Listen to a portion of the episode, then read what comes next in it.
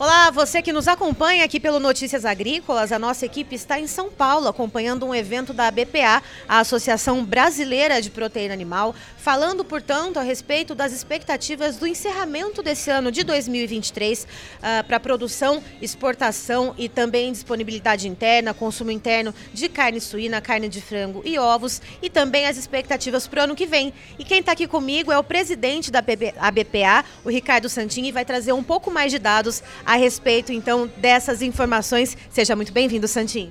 Obrigado, é um prazer, Letícia, estar com você e o Notícias Agrícolas para falar de 2023 e das previsões de 2024. É, Santim, é, observando aqui pelos números que a BPA trouxe, uh, o ano de 2023 foi um recorde tanto para a produção quanto para a exportação de carne suína e de carne também de frango. Comenta um pouquinho para nós sobre esses números, por gentileza. Quando a gente chega no fim do ano, que foi um ano difícil, um ano de resiliência das empresas, em muitas partes do ano se perdeu dinheiro na produção e agora a gente consegue ter no segundo semestre um processo de recuperação, de reequilíbrio, tanto na proteína de aves como na de suínos e nos ovos também, você olha um ano positivo, porque a gente conseguiu não parar a indústria. Quando você perde dinheiro, normalmente uma indústria que não seja indústria de alimentação, às vezes o cara vai assim, peraí, eu vou parar de produzir as camisas se eu estou perdendo dinheiro esperar o povo comprar para melhorar o preço. A gente não pode fazer isso porque as pessoas vão ficar com fome, as pessoas vão faltar nutrientes. A gente tem uma obrigação social de fazer a comida, às vezes até mesmo como aconteceu em partes desse ano, perdendo dinheiro. Mas aí a gente conseguiu chegar ao final do ano recuperando as margens, as, as empresas conseguem ter uma recuperação, melhora o perfil de exportação também no mercado externo, então a avaliação é positiva. Um ano que foi difícil, que teve remotes de custos no meio do ano, mais oferta de outras proteínas que concorrem com a gente, então a gente avalia que o ano é bom, ah, chegando nesse patamar que, como você bem falou, quebra recordes. Recordes no sentido de aumentar o número de produção e aumentar o número de exportação, tanto de aves, de suínos e também dos ovos.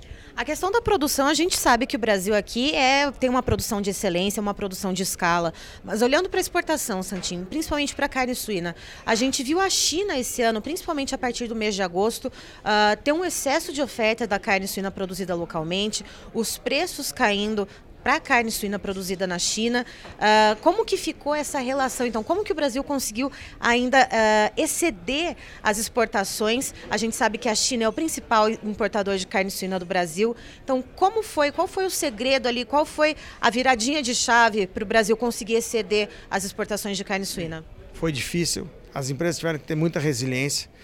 30% do que a gente exporta vai para a China, 32% mais precisamente. As empresas viram esse ambiente na China, especialmente no segundo semestre, mas conseguiram manter volumes e vendas razoáveis a ponto de manter o equilíbrio e manter o canal de venda ativo. A gente fez uma diversificação. Veja que na própria China, que diminuiu suas compras de todos os lugares do mundo, o Brasil cresceu no market share. De 14% foi para 16% das importações da China.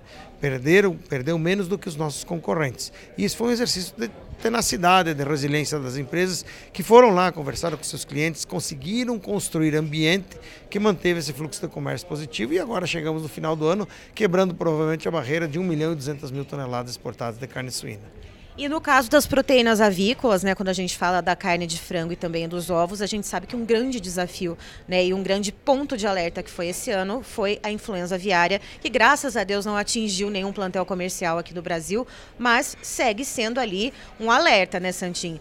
Uh, como que o Brasil conseguiu ainda desempenhar esse papel de uma produção uh, que conseguiu abastecer o mercado interno, conseguiu abastecer o mercado externo uh, e, e ainda assim não sofrer com esse risco, né? Não sofrer um, um, um colapso nesse mercado?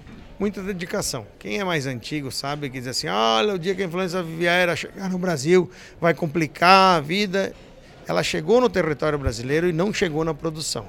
Por quê? Por dedicação dos nossos produtores, dedicação das empresas, resiliência das empresas, no sentido de reforçar a biosseguridade, mostrar que o Brasil é um país sério, que ele é um grande produtor, um grande exportador, mas que os países importadores podem confiar no Brasil.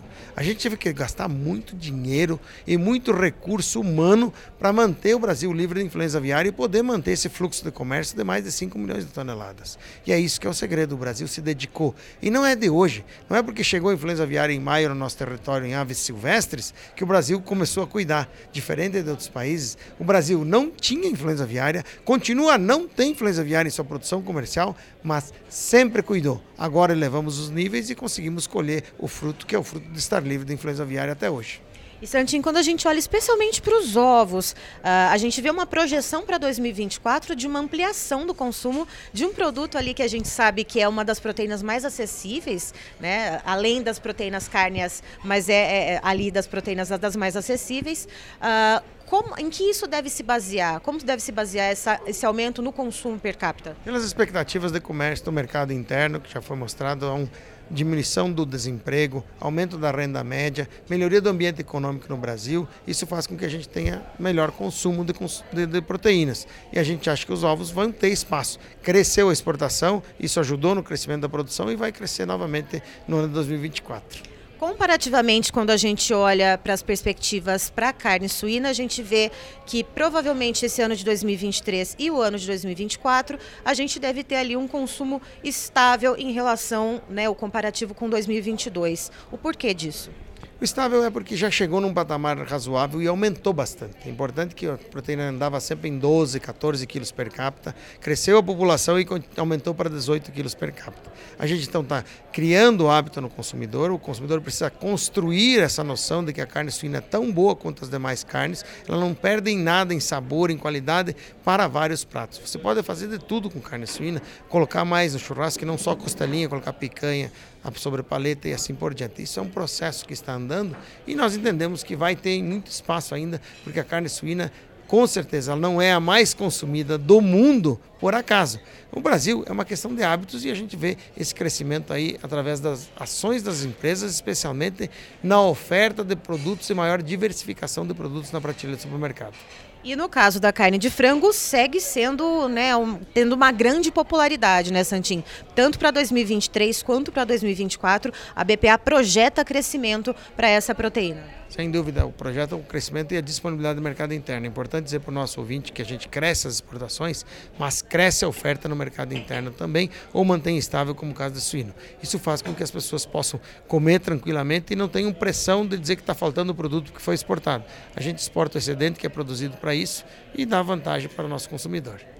Tá aí, então, estivemos com o Ricardo Santin, que é presidente da BPA, Associação Brasileira de Proteína Animal, nos trazendo então as projeções para o encerramento desse ano de 2023 para as proteínas animais e também as prospecções para 2024. E fique ligado no Notícias Agrícolas, que já já, já tem mais conteúdo para vocês.